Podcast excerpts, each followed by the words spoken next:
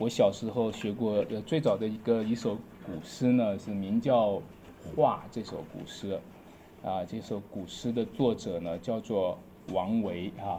王维，我查了一下他的资料，他是咱们山西人，山西运城人。啊，他那个古诗《画》这个古诗里面呢，啊，叫做这个，大家还记得他的诗句吗？远看山有色，近听水无声。春去花还在，人来鸟不惊。这个比背经文要背的熟，好吗？啊，如果你要是给小孩玩的时候，给他玩个谜语，你就问他这个四个诗句，这是什么呀？猜一个谜语哈，能猜出来？这是，这是一张画，啊，画的特点呢，在这首诗里面给描述出来了。这首诗它讲出来，呃，画的特点就是人来鸟不惊。啊，画的特点就是说，水也是没有声音的，山啊虽然有颜色，但是没有声音，水也没有声音。呃，那么花是静态的，它不是动态的。画里面的鸟儿呢，它是死的，它不是活的。但今天我们所讲的题目叫做看不见的活画，我们讲的是一个活的画。哎，各位，你分析一下一个死的画和一个活的画，哈。你你看到一个，你看一个画的，呃，死的画看得清楚呢，还是看一个活的画看得清楚呢？活的画，活的画看得清楚是吧？不过有时候我发现哈，好像看死的画更清楚一点。比如说我今天要是找一个人想要画一个画，你坐在那里别动哈，不能动哈，你一动我就看不清楚了。我要照着你这个去画下去，对吧？你的那个身体是什么样子？你的脸上的这个每一个轮廓是怎样子？你别动，你不动不动我才能看见。就是说你会发现，我们对于这个固态的啊静态的，把一个活人让他定型在那里，哈哈，那这样我们才能看清他。他一旦动，我们就看不清他了。那就是说一个活化呢？今天讲到保罗说无知的加拉太人呐。他说：“主耶稣基督的十字架，啊，已经活化在你们的眼前，但是你们却看不清，对吧？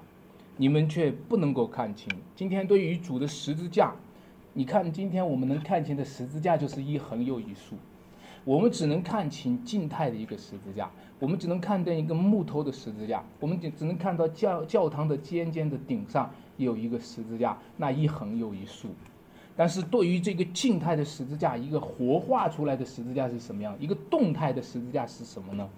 其实我觉得好多基督徒心里面是模糊的啊。其实我们个人的生命当中常常是模糊的。我要讲三个题目，第一个我们就讲活化的十字架。首先我说，在宗教世界当中哈，所有的外邦人拜偶像都是拜一个死的画。所有的外邦人拜偶像，都是拜一个静态的、固态的，坐在那里不动的、一动不动的一个木头或者石头，或者用什么材料去制作的一个死的画。所有拜这些画的、拜这些死的像的，他其实呢都会变得让自己的生命变成死气沉沉。在诗篇的一百一十五篇就描述过，他说他们的偶像是金的，是银的，有口却不能言。有耳却不能听，有鼻却不能闻，对吧？所以有手有脚却不能动，所以他后面加了一句，他说拜他的和他要一样，造他的呢和他呢也是一样。这个就给我们看见，任何一个敬拜神的人，你所拜的神若是一位又真又活的神，你的生命也就是因着他的又真又活而活起来。如果你所信的神，他不是又真又活的，他是固态的，是静态的，是一动不动的，那就会导致我们所有拜他的人，也会变成这个样子。各位弟兄姐妹，其实，在基督教的信仰里面，和外邦人的拜偶像里面，区别在哪里呢？当然，区别就是我们的神是又真又活的，我们的主是死而复活的，对吧？区别就是我们这位主耶稣的十字架，它不仅仅是一个静态的。它是一个活化的，它是一个，它是一个活的十字架。可是，就是我们了解呢，我们会发现，在好多基督徒的生命当中，追求的十字架仍然是一个固态的，仍然是一个定型的一动不动的十字架。好像别的教、别的这个宗教呢，跑到庙宇里面是对着他们的神明的偶像去那里拜一拜。同样，教会里面有好多基督徒也一样呀。教会里面最前面对正的那一个是什么？是什么标记呢？就是十字架。我们也跑到那里拜一拜。在天主教的信仰当中，基本上是这种形态，对吧？在好多的基督徒的信仰里面，也基本上是这样一种形态。在我们的脖子里面戴一个项链的十字架，来作为一个。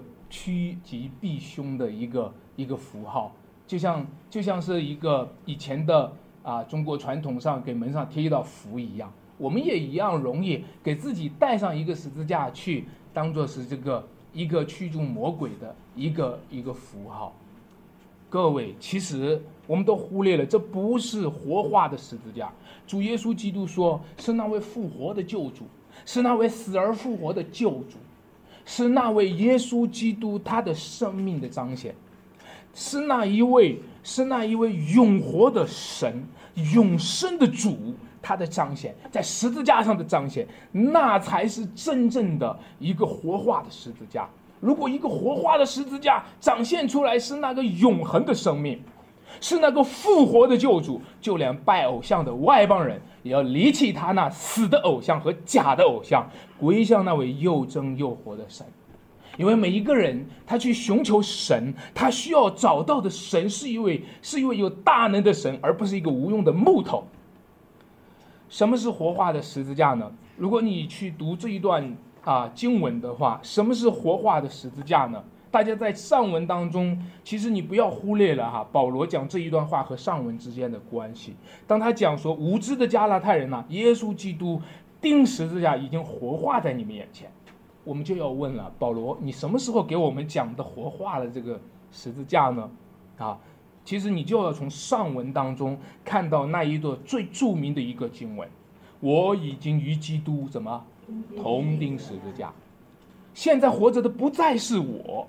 乃是基督在我里面活着，在这段经文里面用了好几个词在讲活。我因律法就像律法死了，叫我可以怎么像神活着？你看到吗？保罗讲到的像神活，保罗讲到不再是我，乃是基督在我里面活着。下面的经文又说，并且我如今在肉身活着，又讲活，是因信神的儿子而活。他连续的在讲那个字，就是一个基督徒，一个与主同钉十字架的人是如何活的，一个与主同死的人是如何活的，这个就是他活化的十字架。这个活化的十字架，就是那一个与主同死同活的人，他因信神的儿子而活，这个活的生命在他生命当中展示出来，十字架被活化出来。我觉得活化的十字架啊，其实一方面我们要注重的是一个历史事件的十字架，一方面我们要注重的是日常生活的十字架。大家请跟我重述哈，一方面是什么历史事件的十字架，一方面日常生活的十字架。我想对于一些基督徒来说，可能他们会忽略了那种历史事件的基十字架。我知道有一些基督徒，有一些慕道友，当他刚刚来到教会的时候，他寻找一个社团，寻找一个群体，他寻找到这个群体是有归属感的，是有爱的，是可以互相陪伴的。他在这个时候，他其实并不在乎历史上有没有一位耶稣，他并不在乎天上有没有一位神，他并不在乎是不是在历史时空当中曾经发生过这样一件事情，就是神的儿子真的来过世界上。他不在乎这个，他也不在乎说那位神的儿子是不是真的为我钉在十字架上，这个事儿有没有发生，或者死里复活这个事儿是不是可能的？他不想这些，他说我只要来到教会当中，我和弟兄姐妹在一起就蛮好的。我发现我和弟兄姐妹在一起就能够彼此相爱的，管他耶稣是不是真的，反正我知道我们教会弟兄姐妹都是真的。这个呢，就是说好多弟兄姐妹其实并不看重这个历史事件当中曾经有一位主耶稣基督曾经是神的儿子为我们死，他又从死里复活了，不注重这个。但是另一些基督徒呢，他一调查、研究、了解。查考，他去看各种资料，来找到历史上有没有一个耶稣。他在调查了解历史上是不是真的发生过这么一个事儿，一个名叫耶稣的人是个拿撒勒人，然后曾经钉在十字架上，这个事儿有没有发生？当然了，他如果再再认真的去研究的话，他就要问了：这个人是不是神的儿子？这个人是不是真的从死里复活了？的确是有不少的人花功夫在这里，好多的基督徒也在乎也研究这一个，但是但是对他们来说。这只是一个历史事件而已，这只是历史上曾经发生过，是个两千年前的事而已。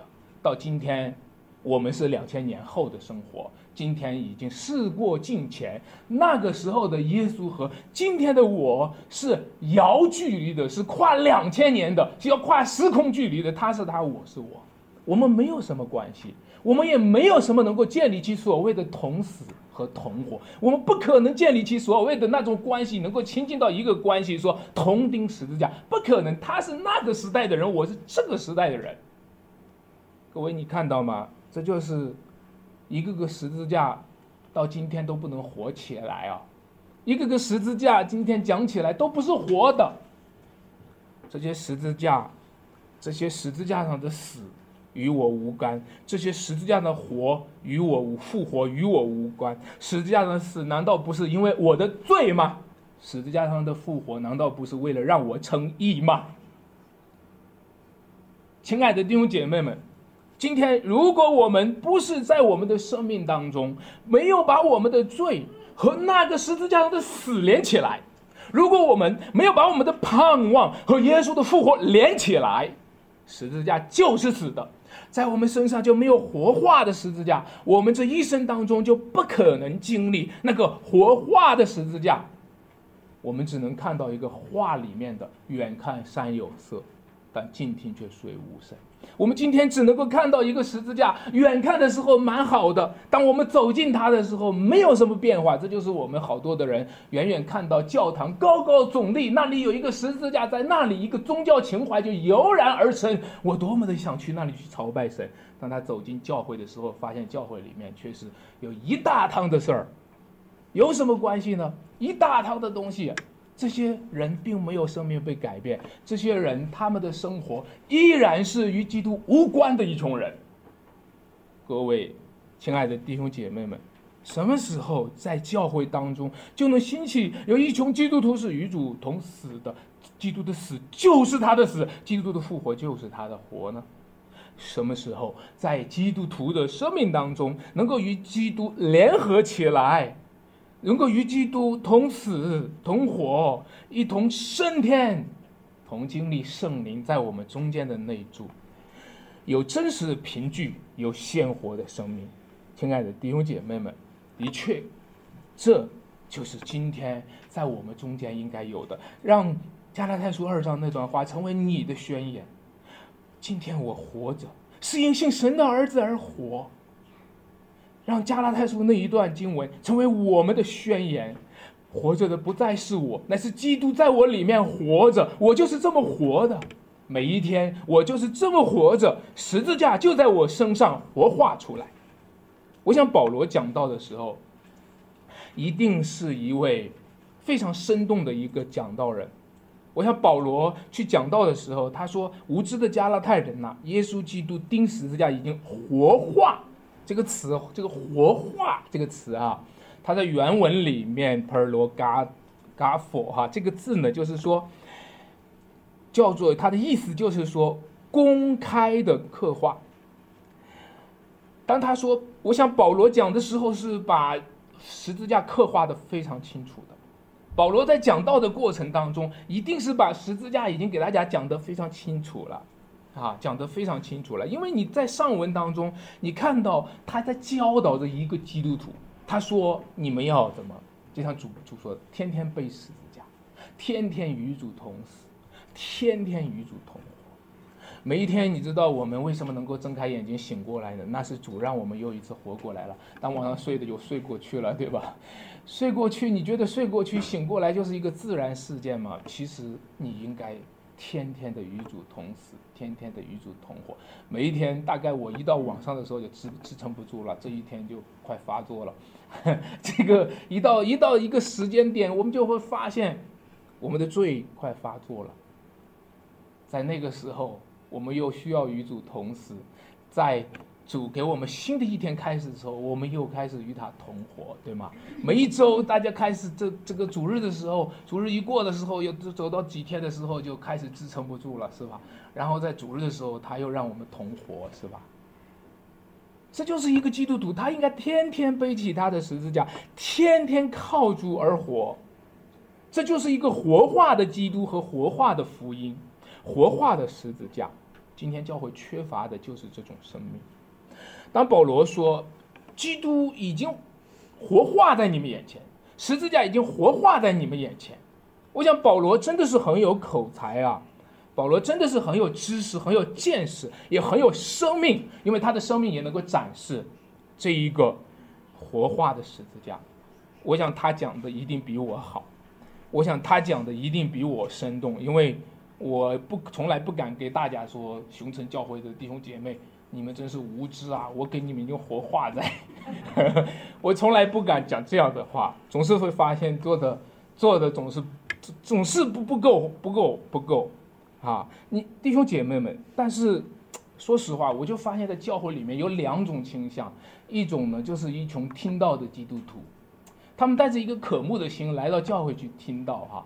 他们多么的想听见他们的牧师、他们的传道人能够活化出十字架来。他们带着渴望的心来到教会当中，期待坐在那里等，等了半天，从来没有活化的十字架。他们带着失望的去离开教会。但是我也发现哈，在教会里也有另外一种情况，就是说，那个讲道人哈，因为我是讲道人，带着一个心，想尽办法想把十字架给活化出来，但是对方总是没看见在哪儿呢？我发现，当保罗讲了说：“无知的加拉太人呐，基督活化在你们眼前了，谁又迷惑了你们呢？如果我要是加拉太人，我读到在哪？保罗在哪儿呢？你哪儿给我活化了的？我读了好多遍加拉太书了，在哪儿活化的呢？画一横一竖，天主教每天都画，从上面到下面这样画。我在哪儿呢？你的十字架活化在哪儿呢？我读了多少次加拉太书，我怎么就没看出来呢？因为姐妹们。”今天在主面前，我觉得这就是活化的十字架，是一个活人和活人的交流。请原谅我这么讲，十字架要传递，这是一个活人和活人的交流。如果今天有一个活着活着的一个传递者和活着的接受者，他们去接受一个活化的十字架，这真的是一个生命的交流。这是一个有生命的传递者和有生命的接受者才能够共同完成的事情。我非常的期待在我们中间有这样的传递，我非常的期待在教会的台上台下，在教会弟兄姐妹们之间有活着的生命传递，活着的十字架也有活着的人接住它，或者如果我们还不活着，接住它就变活了。我非常的期待在这间教会当中能够发生发生这样的美事儿，发生在你的身上。发生在你和你旁边的弟兄姐妹的身上，发生在我们之间，让我们之间也能够用活化的十字架，也能够去描述我们的主，他的十字架是如此的美好，是活的。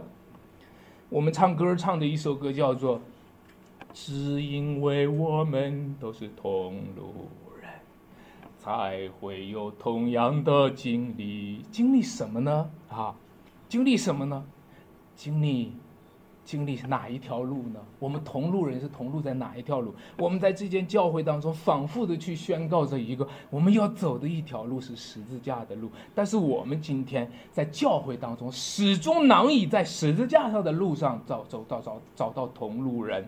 我给你举一个例子：今天教会当中弟兄姐妹们会在哪一条路上同路呢？你就从我们的朋友圈就能看得出来。如果今天我在那儿吃了，在那儿喝了。大家总有人点赞。如果今天有一个人背了十字架，下面没有人点赞的。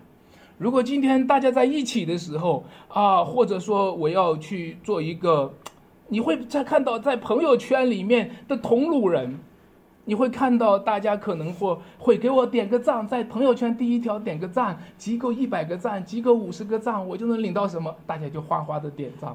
我们都是同路人，啊，帮我砍个价，帮我这个对我很重要，这个帮我砍个价，让你点开，点开就是帮他做个这个。我发现这个我们是同路人，但是唯有在十字架的道路上，我就看到同路人非常的少，同路人非常的少。各位弟兄姐妹们，我们怎么样才能同甘苦共患难呢？我们怎么样才能够与主同死和同活呢？在这个世界上用的一个成语叫做“同生共死”，他们用“同生共死”来描述，就是说人和人那种深入的那种交流的关系。为什么战友他们之间的关系就很密切？因为他们曾经经历过深刻的共同的经验，他们共同的死过，对吧？他们共同的活过。但是他们只能是同生共死啊！但这里经文告诉我们，主让我们同死同活。同生共死的人是绝望的，同生共死的人是没盼望的，同生共死的人最后是死路一条的。当然了，就这样，我们都发现他们的连接让我们很配合，但是佩服。但是我们今天看到主耶稣基督，他是让我们与他同死同活。我们只是经过暂时的一个死，我们只是经过一个短暂的、只有一次的与主同死，但是我们要与他永远同活，主要给我们永远的活，永远的生命。亲爱的弟兄姐妹们，我们有没有人愿意和主同走在这条路上呢？主耶稣频频的发出呼召，主耶稣对着这个时代，对着每一个时代，频频的发出呼召。他说：“若有人要跟从我，若有人要跟从我，就跟我上这条路，就是这条十字架的路，就是这一条与我同死同活的路。在这条路上，将有一群人是有生命的，是活着的人，是靠主活着的人，是因信而活的人和因信而活的人，他们可以交流，他们可以分享那一个活化出来的十字架。”十字架为什么会沦为一个死的物品呢？十字架为什么被那里盖在那里的时候一动不动，就是一个静态呢？十字架为什么随着拆十字架的运动一拆，十字架就结束了呢？为什么在逼迫当中，从教堂顶上把十字架一拆，我们的生活中就没有十字架了呢？因为我们活着就剩下一个死的物品，我们今天只是在信仰一个死的物品，但是那受了圣灵的人。那有了重生的人，那在耶稣基督的十字架上领受了复活的人，我们将要活在那一个丰盛的生命里面，我们会有那一个真正的十字架。我讲第二个点，活人的看不见。我讲这个题目可能会引起你反感，哪个人不是活人呢？我们每一天都在活呀，奇怪。每一天都在活，坐在一起的时候，活人和活人是可以交流活的经验的，对吧？我也不知道今天活人和活人每天都在活，我们中间哪个人不在活呢？哎，我想问大家，每一个活人在一起是不是互相交流活的经验呀？有没有啊？有没有？有吗？有交流什么呢？啊，据我发现，在活人和活人之间交流的经验就是，哎，活个人真不容易啊。是吧？这就是活人和活人交流的经验。我也是活人，你也是活人。有时候小孩儿他活了时间不长的时候，他发现大人，因为他时间活得太短嘛，活了才几岁嘛，他发现大人也在一起交流着。哎，活的，呃，这个什么好不容易啊，活一个人活一个人很难。有时候会说，越年资格老的，越年纪老的，常常说这句话，哎，瞎活吧，啊。这就是活人和活人交流的经验，小孩就看了就蛮羡慕的。什么时候我也说个瞎活吧？这就是我们上从上代到下代传承下来的活，这叫活，这叫活。你们知道张艺谋拍了一部电影叫做《活着》，有没有人看过这部电影？看过吗？这部电影的那个男主角是葛优演的。女主角是巩俐演的，呃，这个《活着》这个电影在好像在中国大陆还算禁片哈。这部电影呢，就是记载一个人，这个主角叫做福贵哈，他的一生遭遇，他经历了从大清朝，他是大清朝的时候是一个抽大烟，因为他用一生的遭遇来把这个历史的这个这个经历遭遇哈，来描述刻画出来，刻画出来啊！你看这个电影的总是有能力活化活化一种活着，他把这个电影刻画出来，就是一个人从大清朝到民呃民国时期，到后来中国。呃，中华人民共和国时期到文革时期到后来的改革开放，当他描述这一切的时候，那个人叫做福贵，但其实没什么福，我看他也没什么贵，啊，这个虽然叫福贵，但是他清朝的时候他是抽大烟，他是赌博，然后就把所有的财产给赌输了，赌输了，他老婆一生气，带着孩子就走了，走了以后，他又追回来，追回来，他们就开始勤勤苦苦的过一个。穷日子，当他过一个穷日子的时候，还好到了这个国民党时期，就参加了这个国民党的这战争哈，抗日抗日的战争，他就参加了，结果从死人堆里面才爬出来，就差点要了命，要了命的时候，那么那个时候是抗日英雄啊，所有的人都抗日英雄，大家知道后来发生国共内战的时候，后来这个中华人民共和国来说，你什么抗日英雄，你是国民党反动派，对吧？哦，还好啊，很，他还不算是严重的，但是后来呢，文革时期，他的孩子们都大了，啊，他的孩子经历这个事故那个事故，最后他的女儿成了哑巴，他的儿子被一个房子，呃，一个人开车的时候房撞到墙，把墙就把他孩子就砸死了，然后他一个哑巴女儿又生了外孙，生了外孙的时候，啊，背着外孙就给他讲活着。讲啊，一个讲进化论，讲活着。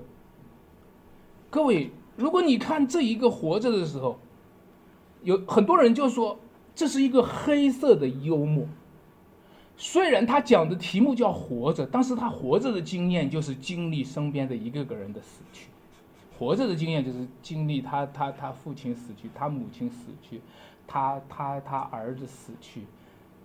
他就是一一生当中，他女儿变成哑巴。一个人活着的经验，就是经历他身边的人一个一个人都死去，这个叫活。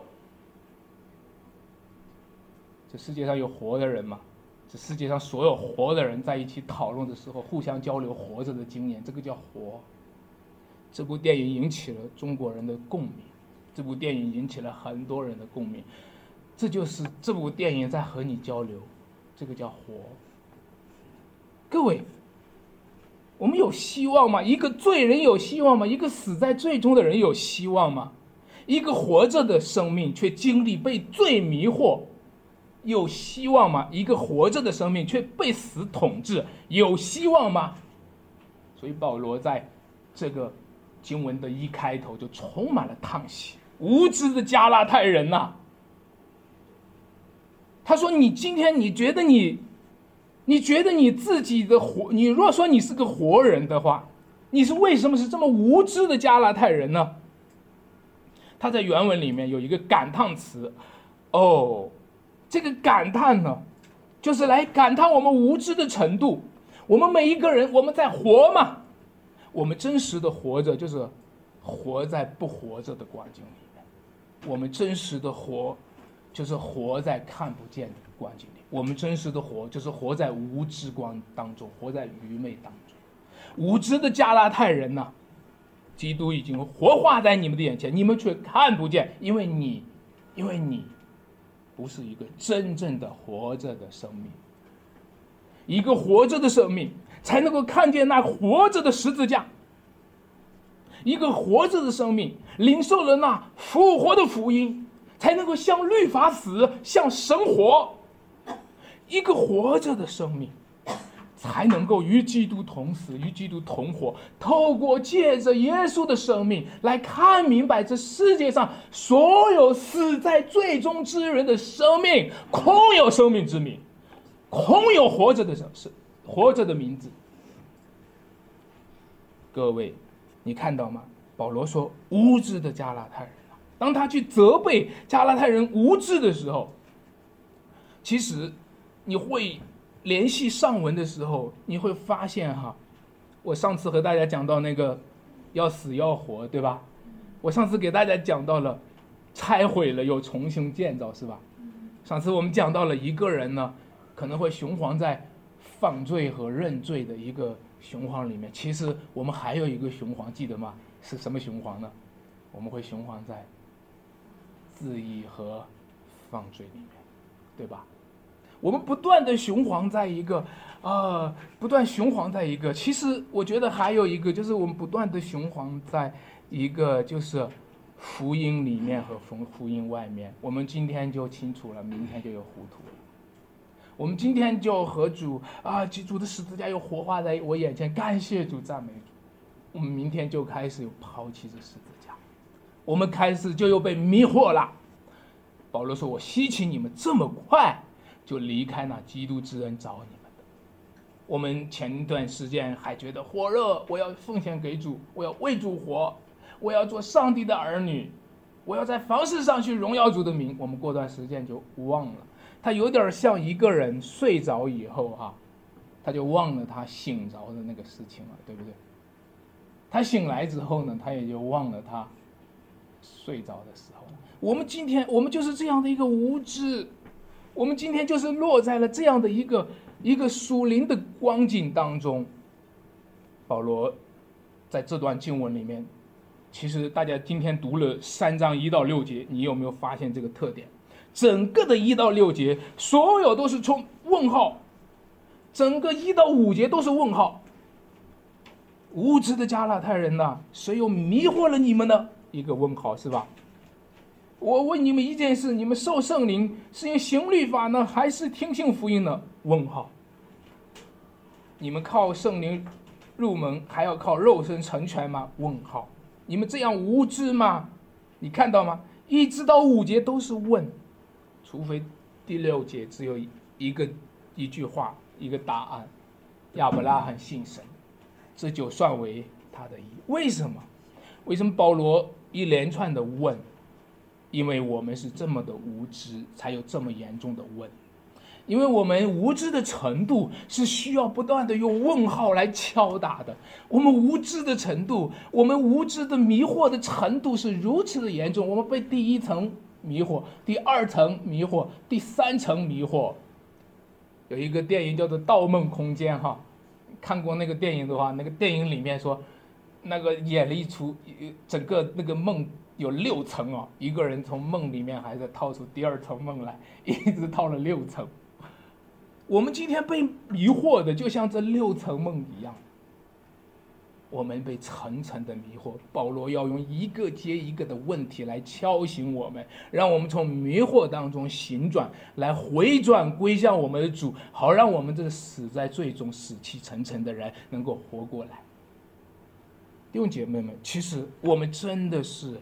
非常的愚蠢的，但是你说愚蠢，其实不，我们不仅仅是愚蠢，我们本质上是和聪明和愚蠢是站在一起的，配套的完成了这个愚蠢。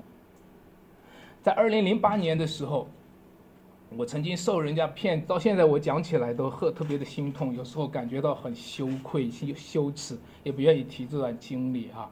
我给给给人家骗了以后，给人家打过钱去。啊，人家说你的号码中奖了，我就给把钱钱给打过去，打过去人就是打一次不行的，还得再打再打一次，我就再打第二次。打第二次的时候，这个银行里面不好意思让人家看看，不好意思，你前面已经发现你受骗了，我就到另外一个银行去打。后来报案的时候是这边派出所报了一个案，那边派出所报了一个案，我到现在反正也没没消息啊，没有下文。你知道？这个事情特别痛心哈，我我常常想起来就特别痛心啊。最痛心的是什么呢？最痛心的是我是个聪明人，对吧？对吧？最痛心的是我并不是啥都不懂哦。最痛心的是我的聪明，在我做蠢事儿的时候，我的聪明就站在旁边。你知道我们最蠢的事事情是什么吗？最蠢的事情就是让我们的聪明。陪伴着我们的愚蠢去做蠢事。我们这我们最可怜的地方，就是我们在愚蠢和聪明之间，我们在看见和看不见之间，我们让聪明因着我们的愚蠢变成愚蠢，我们的我们的看见，因着我们的看不见变成瞎眼。每一个人其实瞎在哪里？瞎在睁眼的瞎。每一个人宠在哪里？宠在他的聪明反被聪明误。所以保罗说：“谁又迷惑了你们呢？这已经活化在你们的眼前，你们应该是看见的，看见的。最后你怎么就看不见了呢？”保罗说：“谁又迷惑了你们？”其实，在这段经文还有一个要素是我们讲的，就是聪明和愚蠢之间。迷惑和清醒之间有一个区别，在下文当中讲说，就是圣灵和肉体之间。你看到这段经文在第二节说：“我只要问你们，你们受了圣灵，啊，就是讲到你们是靠既靠圣灵入门，还靠肉身成全吗？”在这里给我们看到有两个聪明和愚蠢之间呀，弟兄姐妹，你知道在我们的生命当中跌来荡去啊，我们的生命当中不断的，呃，清醒了，在糊涂了啊，我们又长进了，又退后了啊，我我常常会困惑，困惑，软弱在发现我们是走一步退两步，就是你知道吗？这根本的问题在哪里？就是。在圣灵和肉体之间，弟兄姐妹，什么时候我们最容易受迷惑？就是我们在属肉体的生活中活着，你在活着，就像张艺谋讲的那个活着，一直是在活一个肉体。你觉得你在活着吗？每一个人在活着，就像那个电影一样演的活着，所有的活着都是活一个肉体，但是。随从圣灵的人，体贴圣灵的事；随从肉体的人，体贴肉体的事。每一个人活着，其实他在应该活的地方并不活着，他在不应该活的地方在活着。人要活呀，每一个人今天要讲的人得活呀，人要生活，对不对？今天时局这么艰难，疫情这么严重。经济这么垮台，人要活呀，我们怎么活呀？每个人都在焦虑，我们怎么活？但是我们所焦虑的，从来都是焦虑我们的肉体。你焦虑过你的永生吗？你焦虑过你会下地狱吗？你焦虑你会灭亡吗？你焦虑你的灵魂在罪里面还是在死里面吗？你焦虑吗？你焦虑你不由得又犯罪了，沉沉的往下坠。每一次堕落的时候，每一次明知道这是犯罪，明知道这是走向灭亡，还得犯罪，你焦虑吗？你为这个这个该活的地方，为什么不让他活？我们一直没有清醒过来，就是因为我们活在肉体当中。让我举一个例子：如果你住在一个不好的社区，这个社区里面尘土飞扬，没有保安，没有人打扫。没有物业，但是每天有敲门做广告的，在你门上到处贴着这儿是修锁的，那儿是卖药的，门上到处给你都涂满了广告。每天还有人敲门，啊，你好先生，我在推销我的产品。如果你住在这样的一个社区当中，你难道不是每一天被迷惑找上门来吗？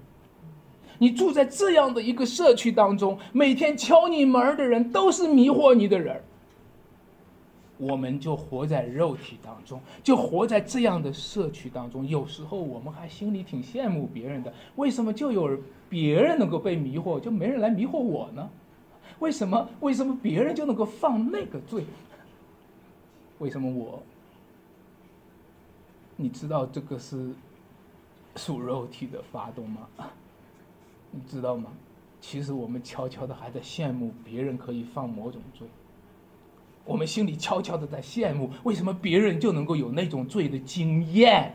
那个经验，你就觉得他们做了那个事儿，犯了那个罪，他们就有那个经验。那个经验叫活，活了一回，那个经验叫不白活一回。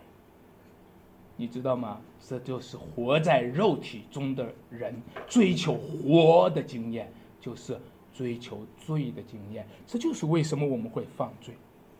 亲爱的弟兄姐妹，因为我们一直活在肉体当中，一直活在肉体当中。我讲第三个点哈，活灵的真凭据。所以在这里呢，保罗在讨论到因信称义和因行律法对比，我们看到不是因律法称义，而是因信称义。他诉诸于一个。诉诸于圣灵在基督徒的层面经验的层面，就是说，你怎么就是一个因信称义的人？因信称义的人，他和一个因律法称义的人有什么不同呢？因信称义的人，他有活的经验，他有活灵的经验，他有活圣灵的经验。但是因律法称义的人。只有活肉体的经验。弟兄姐妹们，其实说到经验哈，其实教会是蛮蛮这个讲究经验的。其实虽然我们是改革中的教会，去是比较理性的教会，其实我们并不摒弃基督徒的经验，那些生存的经验是非常宝贵的，对吧？人和人活的经验是非常宝贵的。如果如果死在最终的人互相交流他们活的经验。那我们今天作为基督徒，当然应该交流我们活的经验了。假如我这里摸到一个东西，哎，热乎乎的，哎，你把你的热乎乎能不能拿出来给我看看呢？不能，不能，我不能把热乎乎的经验拿出来给你看，这个叫理性的。我能够引导你，你过来，你过来跟我一起摸一下，是不是热乎乎的？这就是经验，经验呢，就是你要参与。弟兄姐妹，你要参与参与耶稣的死和耶稣的，你要参与参与耶稣的十字架，你要参与参与在这个生命的共同体里面，一起感受感受这个生命是热乎乎的。你要参与，亲爱的弟兄姐妹们，这是我们生命当生命当中最宝贵的经验。这个宝贵的经验不是活肉体的经验，是一个活圣灵的经验。我们一起参与这个经验。其实每一个基督徒，你知道你的入门信主的入门是怎么入的吗？你是从圣灵入门的。你知道你怎么成为一个基督徒的？你是从圣灵入门的，而你从从圣灵入门是从你听信福音入门的。所以这个这里说，你们受了圣灵，是因行律法呢，是因听信福音呢？是什么呢？信福音，对吧？听信福音，所以各位，你听福音和信福音，这是一个参与的经验。在你听福音和信福音的时候，我我看到每个人都有看电视的经验，每个人都有刷微信的经验，每个人都有发朋友圈的经验，每个人都有聊天的经验。但是，各位，是不是我们今天每个人？都有听福音的经验和从听到信的经验。一个人不信到信，这是怎么转折的？在你生命中是怎么发生的？你给我分享一下你的生命见证好不好？有没有机会让我们分享一下生命见证？你是怎么样从不听到听的？你是怎么从不信到信的？一个人听信福音是怎么样的？你你你怎么样的在那个时候让圣灵进入你的心的？我知道一个人看电视看的会出神，一个人看电视会看得入迷。我知道，我知道一个人被最迷惑的时候会入迷。保罗说：“谁又迷惑了你们？”我知道一个人被骗的时候，就像我刚才讲到我被骗的经验一样，我们会被迷惑。你怎么就那么傻呢？你给我讲讲，你怎么就那么傻呢？我也讲不上来。在那个过程当中，我觉得明明知道的，为什么我就进去了？各位，我们都都有被邪灵迷惑的经验，但是没有被圣灵开启的经验。我们都有被邪灵迷惑的经验，啊，我们都有被被不圣洁的灵在我们心中从信到不信的迷惑的过程，但是我们却缺乏那个被圣灵在我们生命当中从不信到信的那个引导的过程。有时有有有时候，我我在想，你听福音会不会听得出神啊？听福音会不会听得入神啊？如果你听福音听得出神，听福音出的听得入神，我要恭喜你一件事儿。圣灵的工作常常在这个时候发生的。所谓的出神和入神，所谓的在灵魂当中发生变化的过程，这是一个经验层面上的圣灵在我们生命当中的一个工作。上帝的灵在我们里面，在我们不知不觉当中。他把救主的生命放在我们的里面，这是个奇妙的经历，亲爱的弟兄姐妹。但现实的情况是，加拉太的教会和今天好多的教会，从圣灵入门，却从肉体成全。就是我们好多基督徒都这样。回想我们一下信主的时候，那个平安和喜乐，今天到哪儿去了？回想我们当初在主面前立志，在主面前奉献，在主面前跟随，在主面前服侍的那个热情，今天到哪儿去了呢？我们从圣灵入门，却又回到了肉体成全。我们今天我刚才讲的，一个人睡着会忘了他醒着的事情，我们已经进入了另一个世界。其实。上帝的灵在我们里面的话，可以让我们抛开肉体一切的残累。但是属肉体的时候，我们怎么也忘不了肉体。一个人属肉体，怎么也放不下肉体。一个人属肉体的时候，怎么也放不下肉体上的情欲私欲。一个人属肉体的时候，怎么也放不下肉体上生活的常累。一个人属肉体的时候，怎么？方方正正的论证都认为应该过一个属肉体的生活，对吗？你今天会经经常会听到一些基督徒作为属灵的基督徒，反复的使用属肉体的论证。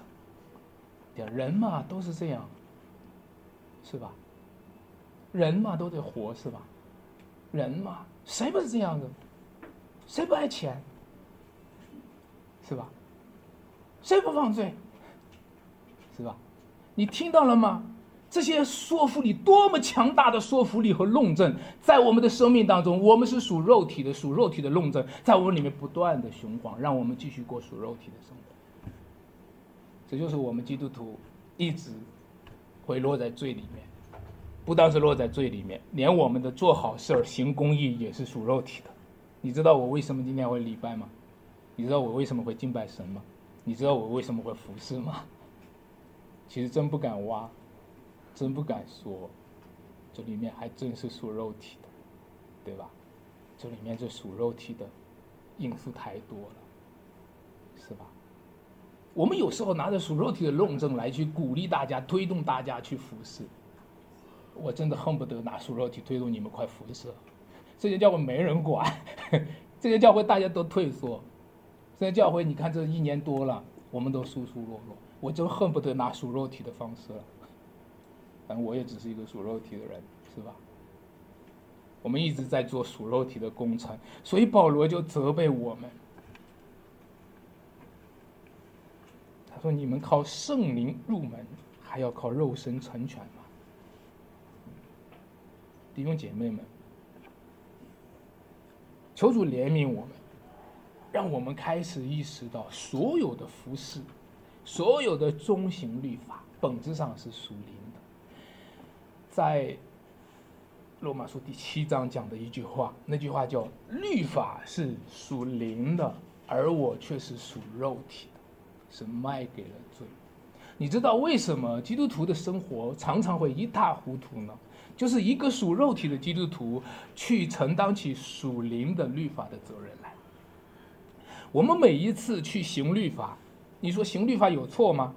常常读加拉太书读得让人莫名其妙，读罗马书读得让人莫名其妙，读保罗的书信读得莫名其妙。保罗常常就人称义是因着信，不在乎中行律法。保罗你在讲什么呀？你难道不要鼓励大家要中行律法吗？对不对？你不是应该鼓励大家要遵行律法？因为在旧约当中，明确的摩西的教导里面，明确的告诉大家说：“我今日所吩咐你们的，要记在心上，你们要遵行我所讲的律法，对吧？”保罗，你在讲什么呀？你讲这个和摩西讲都不一样了，这不是一个调了。让我告诉你，保罗要讲的是律法是属灵的，而你而我是属肉的。当我们要遵循律法的时候，首先要问的是：你是一个属肉体的人，还是一个属灵的人？如果你每一天的活着是一个属肉体的活着，你凭什么？你可以说我能够遵循属灵的律法？你凭什么？一个属肉体的，一个属肉体的人过着属肉体的生活，你有什么资格说你可以遵循属灵的律法？保罗不是说你不要遵循律法。保罗是在讲，你有没有发现，你的根儿是什么问题？我是属肉体的，我是被卖给罪了。一个被卖给罪的罪人，他做的好事仍然是罪。一个被卖给罪的罪人，他做了好事，他行了律法，会让他变成一个律法主义者。一个被卖给罪的罪人。他凭着肉体去行律法，他行完律法，他的肉他的肉体就更加膨胀了，他就肉体就更加肥壮了。我们今天看到，律法是属灵的。我们怎么样的去过一个行律法的生活呢？我们怎么样过一个成圣的生活呢？就是我们今天要彻底的承认我们的肉体是卖给罪的。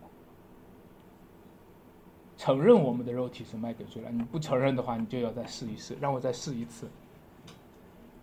结果在试的时候，我觉得有个律，在我肉体中有个律，就是我愿意行善的时候，便有什么恶与我什么同在。读过这个经文吗？在我们肉体当中有个律，你不承认吗？你不承认吗？哎呀，其实我我这个人。哪儿也不好，但是还有一个好处。我这个人，我这个人虽然也有缺点，但是我有一个优点。我，我在我肉体当中始终找一个优点。我在我肉体当中始终找一个好处，来确立我这个肉体不是卖给罪，确立我这个肉体还是可以自主的。不，我们的肉体已经卖给罪了。我们只有一条路，与他同死，然后再与他同活。如果我们不是这样，大家知道我真是苦啊！那个讲到这个每一次犯罪跌倒，我真是苦啊！谁能救我脱离这屈死的身体，对吧？后面那句话怎么说？感谢神，靠着爱我们的主耶稣基督，就能脱离了。你知道，我们只有一条路，只有一条路，就是与耶稣同死，只有一条路，只有一条路，就是十字架，就是那活化的十字架。每一天，我们都要与主同死。每一天，你承认不承认？我们每一天都会犯罪，承认吗？那那你那你就得承认，每一天我们必须与主同死，是吧？但是，一般情况我不是这么做的。我今天犯罪了，啊，主啊，我今天犯罪了，糟糕了，这个罪出来出现了，我必须得做一个好事，给你将功补罪。基本上我们是这样子，结果呢，下一步就又搞砸了，是吧？其实我们每一天的任务不是要做的多好，我们每一天的任务是必须与主同死，然后与主同活。你知道吗？在这个时候，这叫靠圣灵成全，不是靠肉体，不是靠我们，是上帝的灵，他会引导我们。每一天，我们就活在那活化的十字架里，与主同死，与主同活。感谢赞美主，求主把我们从这死亡当中带出来，过一个成圣的生活。我们这成圣的生活，我们非常的期待这成圣的果子能够结出来。这成圣的果子拿出来，就是活化的十字架。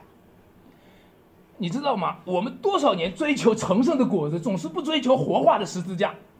我们追求的成圣的果子，就是与十字架无干的一个成圣的果。你看某某弟兄多好，做的多好，与十字架有关系吗？你经历与主同死同活做的吗？不是。你看某某弟兄，你看，你看，你看他做的多好。某某弟兄又某某姐妹做的多好，付出、奉献、舍己。啊，当然了，你说舍己还不是十字架吗？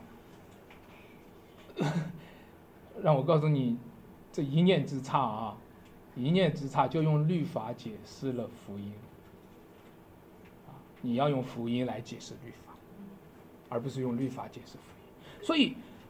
今天让我们拿着成圣的果子，这个成圣的果子就是活化的十字架。活化的十字架就是一个人因信福音而称义，因信福音而活着，因信福音而领受了圣灵，因信福音而有不断积累起来的成圣的生活。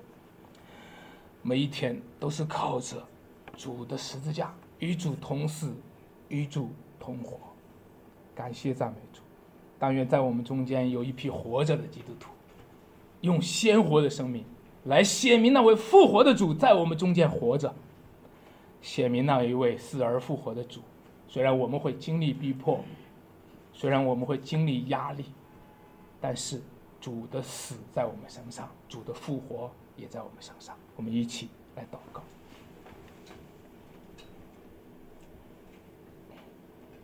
天父，我们谢谢你今天。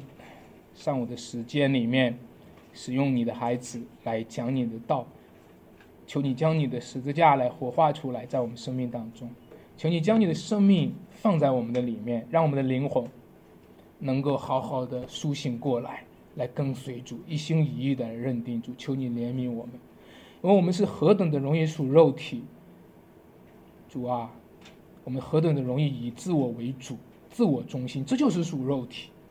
我们何等的容易自以为意，这就是属肉体；我们何等的容易，就是绕了一个圈儿，服侍了主，还是为了我，这就是属肉体。主啊，求你救我们，求你将我们从这里救出来。我们若不与你同死，我们就出不来；我们若不向律法死，我们就不能向生活。我们若不是承认耶稣的十字架就是为我这样一个罪人、败坏的罪人、雄黄往复在罪里面、雄黄往复在自以为意里面的罪人，我们就没有出。求你在我们生命当中引导我，求你继续的在这件教会当中兴起你的工程。这不是孩子自己靠着肉体能做的，这是上帝的灵做的。求你将那出神入化的工程放在我们中间，我们期待着。亲自的主啊，雕刻你的作品，主啊，把你的杰作那新造的人在这件教会当中造出来，在新造的人在我们身上造的玲珑剔透，让我们的生命成为一个作品，能够成为一个黑暗当中的灯光，照给这个世界。求你与这件教会同在，听我们祷告，奉主耶稣基督名，阿门。